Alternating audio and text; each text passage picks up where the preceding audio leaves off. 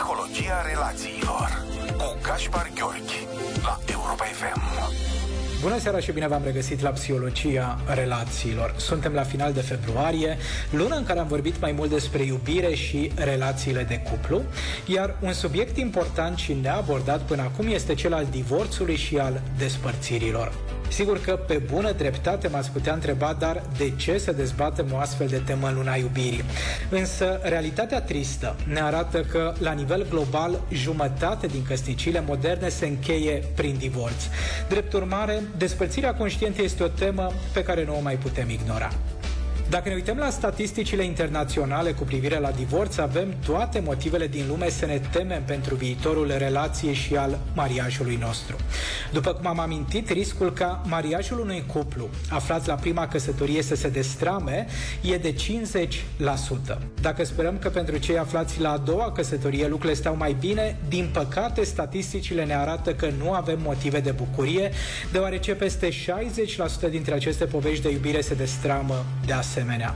Adevărul e că rata divorțurilor crește tot mai mult pe măsură ce trece timpul, iar un sondaj realizat în anul 2019 arată că unul din patru cupluri care divorțează în România zilelor noastre ia decizia după mai mult de 20 de ani de căsătorie. Divorțul poate avea diferite forme și am putea spune că orice separare se încadrează în una dintre următoarele două categorii. Avem pe de o parte despărțirile inconștiente, care sunt cele mai multe la număr, și despărțirile conștiente.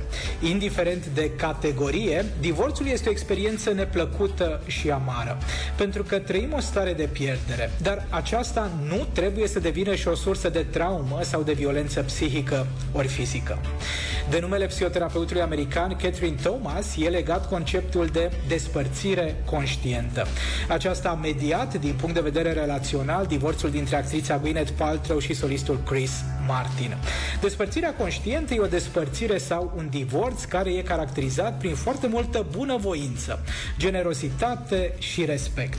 Cei doi parteneri care au decis că separarea este soluția cea mai bună se străduiesc să-și facă cât mai puțin rău lor înșiși și să nu-și rănească be căutând să creeze noi forme de relaționare pentru ca toți cei implicați să poată merge mai departe în viață.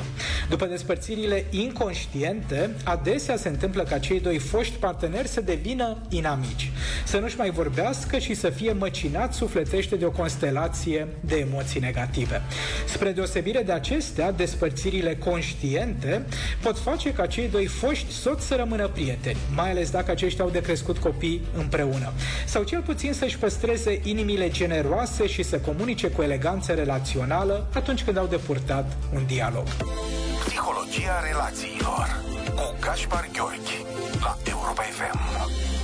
Una dintre întrebările cheie pe care partenerii de cuplu mi le adresează în ședințele noastre de psihoterapie e următoarea. Ce pot să fac dacă lucrurile nu mai funcționează în relația mea de cuplu? E într-adevăr o întrebare grea, iar răspunsul pe care îl ofer sună astfel. Există cel puțin patru opțiuni. Rămâi și vezi ce poți schimba la tine pentru a îmbunătăți conexiunea cu partenerul. Rămâi și accepti că anumite lucruri nu pot fi schimbate. Alegi să ieși din relație sau alegeți împreună să scrieți finalul poveștii voastre de iubire, ori aștepți ca timpul să rezolve lucrurile. Cei drept, ultima variantă, potrivit psihologiei, este cea mai costisitoare pentru sănătatea fizică și emoțională a celor doi parteneri. În ceea ce privește despărțirea, mulți dintre oameni îmi vorbesc despre acutul sentiment de rușine și credința că un divorț este o mare dovadă de eșec, dar și o pată greu de șters din cazierul psihologic personal. Toate acestea se bazează și pe faptul că, la nivelul simțului comun, există o serie de mituri și convingeri nesănătoase care s-au dezvoltat de-a lungul timpului în jurul divorțului și al despărțirii. Printre aceste mituri aș enumera doar următoarele patru enunțuri. Relațiile romantice politice care sfârșesc din alte motive decât moartea uneia sau ambilor parteneri sunt dovezi incontestabile de eșec. Sau, indiferent de cât îți este de ușor sau de dificil, de bine sau de rău, nu există nicio altă opțiune decât aceea de a rămâne în relația actuală. Sau, dacă oamenii s-au despărțit, înseamnă că nu s-au iubit niciodată cu adevărat, dragostea lor a fost una falsă. Ori, a ieșit dintr-o relație în care încă există respect și grijă, înseamnă a da bir cu fuciții. Toate acestea sunt mituri și credințe neadevărate cu privire la relații, deoarece psihologia modernă ne transmite că în ciuda faptului că vrem sau nu să acceptăm, despărțirile nu sunt dovezi de eșec. Relațiile încheiate, spune psihologia relațiilor, nu sunt dovezi de eșec, ci o altă variantă pentru clasicul au trăit fericiți până la adânci bătrâneți. Opusul iubirii nu e divorțul sau despărțirea, însă opusul dragostei sunt indiferența și răutatea exprimată verbal și non-verbal. Iubirea pierdută este tot iubire, diferența fiind că a căpătat o altă formă. Despărțirea nu este un eșec, este doar opțiunea B pentru ceea ce inițial fusese opțiunea A. Și despărțirea Împărțirea conștientă este o dovadă de curaj. O alegere matură pentru unele cupluri și șansa unei vieți bogate în satisfacții pentru cei mai mulți parteneri care aleg divorțul ca formă de încheiere a unei relații disfuncționale. Psihologia relațiilor cu Gaspar Gheorghi la Europa FM. Revenind la procesul numit despărțire conștientă, psihologia relațiilor ne spune că există cinci pași importanți pe care cei doi parteneri iau de parcurs pentru a încheia cu bine o poveste de iubire. Înainte de toate, avem de gestionat emoțiile negative, care se conturează odată cu procesul despărțirii. Noi, oamenii, avem o fundamentală nevoie psihologică numită atașament ceea ce ne predispune să căutăm să fim și să rămânem în relații. Din păcate, structurile primitive ale creierului uman care sunt responsabile și de legăturile interumane nu țin cont de funcționalitatea unei relații. Cu alte cuvinte, creierul nostru emoțional funcționează pe principiul că orice relație e mai bună decât lipsa acesteia. Prin urmare, o despărțire, chiar dacă e bazată pe o analiză profundă și o decizie rațională, este declanșatoare de furtuni emoționale emoționale. Furia, ura, anxietatea, frustrarea și gelozia se numără printre cele mai intense emoții defensive. Acestea au rolul de a ne îndemna să luptăm împotriva pierderii. În timp ce tristețea, singurătatea, rușinea și teama față de viitor se numără printre emoțiile vulnerabile, care au rolul de a ne ajuta să facem față sentimentului de abandon sau de respingere chiar și pentru acei parteneri care declară că și-au dorit divorțul, despărțirea vine cu astfel de trăiri care pot fi mai mult sau mai puțin conștiente. Iar pentru a trece cu bine peste această prima etapă, psihologia relațiilor ne recomandă exercițiile de recunoaștere a emoțiilor și sentimentelor, dar și implicarea în strategii menite să ne îmblânzească trăirile. Tehnicile de respirație conștientă, conversațiile despre emoții cu prietenii sau poate un psihoterapeut, însemnările într-un jurnal sau descărcarea durerii cu ajutorul cuvintelor scrise sunt obiceiuri benefice pentru a ne oferi un prim ajutor pentru situațiile de urgență. De asemenea, practicile meditative sau de mindfulness, exercițiile de yoga și cele de mișcare fizică sunt recomandate pentru a descărca din energia emoțională acumulată în exces. Pentru mai multe tehnici practice, vă recomand cursul online Mindfulness, exerciții de curaj, compasiune, conectare, disponibil pe platforma pagina de Maria.tron. Pasul al doilea presupune să ne desprindem de rolul de victima iubirii și să ne oferim libertatea de a ne implica în variate activități care pot da sens existenței noastre. Odată cu prezența durerii emoționale, mintea umană începe să croșeteze o serie de povești despre trecut, prezent și viitor, iar din cauza valenței emoționale negative, aceste povești sunt mai degrabă niște scenarii dramatice și catastrofice. Ne amintim cu precădere experiențele în care noi am fost neînțeleși sau sau ignorați, în tandem cu acelea în care am fost foarte fericiți și comparăm acele pasaje de viață cu nefericirea din prezent. Iar pentru viitor, adesea ne imaginăm că nimeni nu ne va mai iubi cu adevărat și că vom rămâne singuri.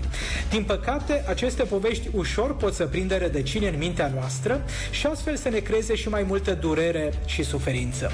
Ce ne poate ajuta să evităm capcanele gândirii catastrofice e asumarea faptului că nu suntem o victimă.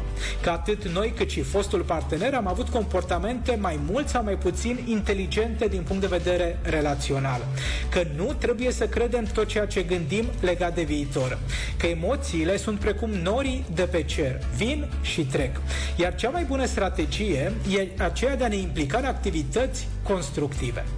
Cu alte cuvinte, să avem un program bine organizat, să nu exagerăm cu timpul petrecut în pat, să ne asigurăm igiena fizică, să ne preocupăm de alimentația noastră, să citim relatării ale unor oameni care au trecut cu bine peste despărțire și să ne formulăm câteva mantre sau afirmații pozitive și să ne reamintim constant că nu suntem singuri, că cel puțin o jumătate din semenii noștri trec sau au trecut printr-o astfel de experiență. Psihologia relațiilor cu Gaspar Gheorghi la Europa FM. Pasul al treilea presupune ceva mai multă analiză personală. Implică să ne folosim energia psihică pentru a descoperi ce am făcut bine și ce am greșit în relația căreia ne străduim să-i dăm drumul. Autocunoașterea și recunoașterea tiparelor personale de relaționare e cel mai mare dar pe care îl putem dobândi după o despărțire conștientă. Acest pas implică multă sinceritate și un angajament real în asumarea și acceptarea imperfecțiunii umane. Niciun partener partener nu este și nici nu trebuie să fie perfect. Adesea, dizolvarea relației este rezultatul mai multor factori, care nu au avut o bună funcționare în ceea ce privește nevoile noastre, ale celuilalt și ale relației. Adevăr care e greu de acceptat și de integrat în imaginea noastră asupra realității, însă durerea despărțirii poate fi utilizată în mod inteligent pentru a face schimbări majore în felul în care ne raportăm față de viață. Exercițiile de respirație respirație, somnul de 8 ore pe timpul nopții, plimbările în natură, lumina soarelui, muzica și însemnările într-un jurnal, alături de conversațiile cu oamenii de încredere, sunt printre cele mai bune obiceiuri pe care ne putem baza în vremurile grele. Pasul 4 are ca scop conturarea unor planuri de viitor. Până în acest punct, furtunile emoționale s-au mai diminuat. Mentalitatea de victimă s-a flexibilizat, iar imaginea noastră despre viață devine mai completă. Majoritatea partenerilor care aplică procesul numit despărțirea conștientă până la pasul al patrulea au dobândit o claritate asupra părților frumoase din relația care s-a încheiat. Au înțeles ce nu a funcționat între ei, pot fi recunoscători recunoscători pentru tot ceea ce au trăit împreună și și au rămas buni de la trecut pentru a începe să investească tot mai multă energie în prezent și viitor. Valorile personale și noile descoperiri psihologice ne pot ajuta să ne păstrăm speranța și să privim optimiști către ceea ce urmează. Exercițiile de vizualizare într-un viitor relațional sănătos, implicarea în diferite proiecte personale și inițierea tot mai multe contexte de socializare sunt indicatori ai faptului că înaintăm cu bine în procesul de despărțire conștientă. Ultimul pas, cel de-al cincilea, implică comunicarea către cunoscuți și oameni mai puțin apropiați că povestea noastră de iubire s-a încheiat. Tot mai dese prezențe sociale care dovedesc că nu suntem în vechea relație și o posibilă deschidere față de o nouă relație de cuplu. Putem răspunde la eventualele întrebări ale celor din jur fără să ne copleșească emoțiile, avem deja în minte o poveste cu sens despre ceea ce am trăit și suntem dispuși să vorbim despre curiozități și interese față de un alt posibil partener. Procesul de despărțire conștientă poate dura o perioadă de aproximativ 2 ani de zile, iar solicitarea ajutorului de specialitate din partea unui terapeut de cuplu sau a unui terapeut de familie e o alegere înțeleaptă care ne poate ajuta să ajungem cu bine la sfârșitul celor 5 etape din procesul numit despărțirea conștientă. Atât pentru această seară. Până lunea viitoare să rămânem sănătoși și să ne reamintim că, indiferent dacă dacă ne aflăm sau nu într-o relație de cuplu, cu toții suntem oameni valoroși și putem visa la un viitor relațional sănătos. Seară bună, pe curând!